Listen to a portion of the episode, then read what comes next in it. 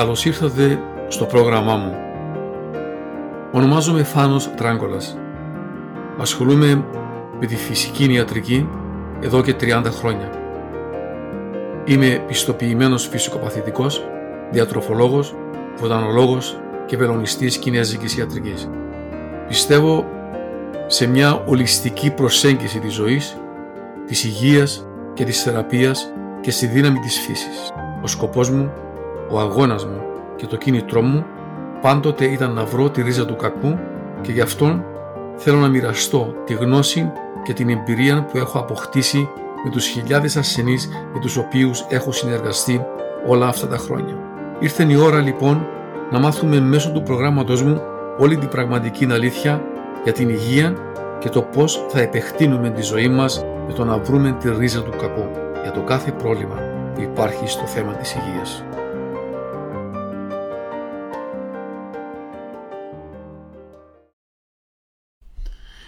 Γεια σας φίλοι μου, πάρα πολλοί με ρωτούν τι πρέπει να τρώμε για να έχουμε καλή υγεία. Σήμερα θα μιλήσουμε για ένα πολύ σημαντικό θέμα, το τι πρέπει να τρώμε από μικρή ηλικία για να έχουμε ένα δυνατό αμυντικό σύστημα. Όπως γνωρίζουμε ότι είναι ξεκάθαρο ότι το σύστημα μας έχει σχέση με τη φύση και αυτό είναι η αλήθεια. Από εκεί ξεκινάει όλη η ουσία, η δύναμη και η ενέργεια από αυτή τη λέξη που λέγεται φύσης. Ας αρχίσουμε το τι πρέπει να τρώμε. Πρέπει να έχουμε ισοζυγισμό σε όλα. Αλλά πιστεύω και στη δίαιτα και τι πρέπει να φάμε και τι πρέπει να πιούμε από την παιδική μας ηλικία για να μπορέσουμε να έχουμε καλή υγεία και να κάνουμε γερά θεμέλια και να αποκτήσει με αυτόν τον τρόπο το σώμα γενική ανοσία και ασπίδαν σε όλα τα δηλητήρια τα οποία υπάρχουν γύρω μας. Θέλετε πραγματικά να κάνετε ένα γερόν ανοσοποιητικό σύστημα? Ακούστε λοιπόν. Ας πάρουμε ένα παράδειγμα. Όταν γεννιέται ένα παιδί σε ένα μέρος το οποίο υπάρχουν μόνο οργανικά φαγητά και υπάρχουν εκεί σε αυτή την περιοχή μόνο οι άνθρωποι που ζουν και μεγαλώνουν και τα ζώα τους και τα λαχανικά τους, δηλαδή τρώνε μόνο οργανικά φαγητά. Και όλοι ακριβώς κάνουν το ίδιο. Μετά φεύγουν από εκεί και πηγαίνουν στα καταστήματα και ακόμα και τα ρούχα, εκεί είναι όλα με φυσικών τρόπων που γίνονται. Μετά πηγαίνουν στο εστιατόριο για να φάνε και εκεί πάλι όλα είναι οργανικά.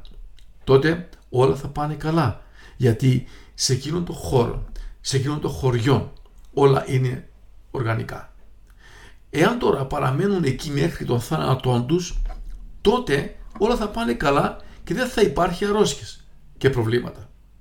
Τώρα όμως, στον καιρό που ζούμε, για να μπορέσουμε να κάνουμε γερά θεμέλια για την υγεία μας, πάλι από παιδική ηλικία πρέπει να κάνουμε ισοζυγισμών. Μακάρι να ήταν όλα όσα ανάφερα πιο πάνω και όλοι μας να κάνουμε μια φυσιολογική ζωή και να ζούμε μόνο από τη φύση, χωρίς ναρκωτικά και χωρίς φάρμακα.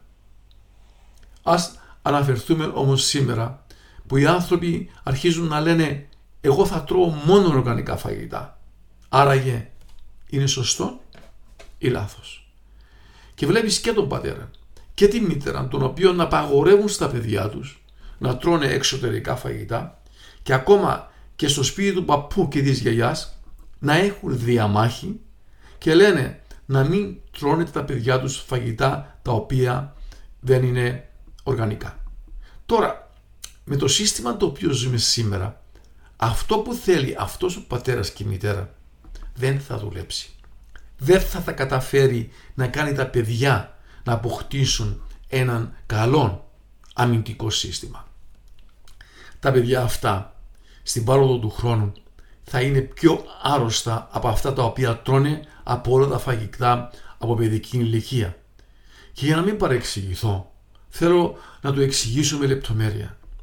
Τα παιδιά αυτά, αφού μεγαλώνοντας ο πατέρας και η μητέρα τους απαγορεύουν να τρώνε φαγητά απ' έξω, τότε μια μέρα που θέλουν να δοκιμάσουν, παραδείγματος χάρη να φάνε στον παππού και στη γιαγιά πατάτες ή κρέας ή φρούτα, ακόμα και χόρτα, όταν θα φάνε θα αρρωστήσουν.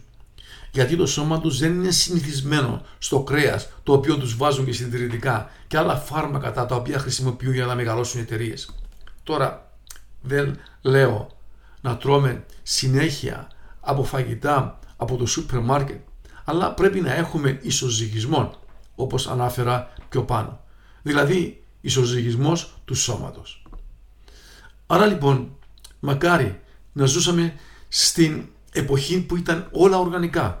Σήμερα όμως, για να μπορέσουμε να πετύχουμε και να κάνουμε αντισώματα στο σώμα μας, τότε πρέπει τα παιδιά μας να τους δίνουμε από όλα, αλλά και από λίγο.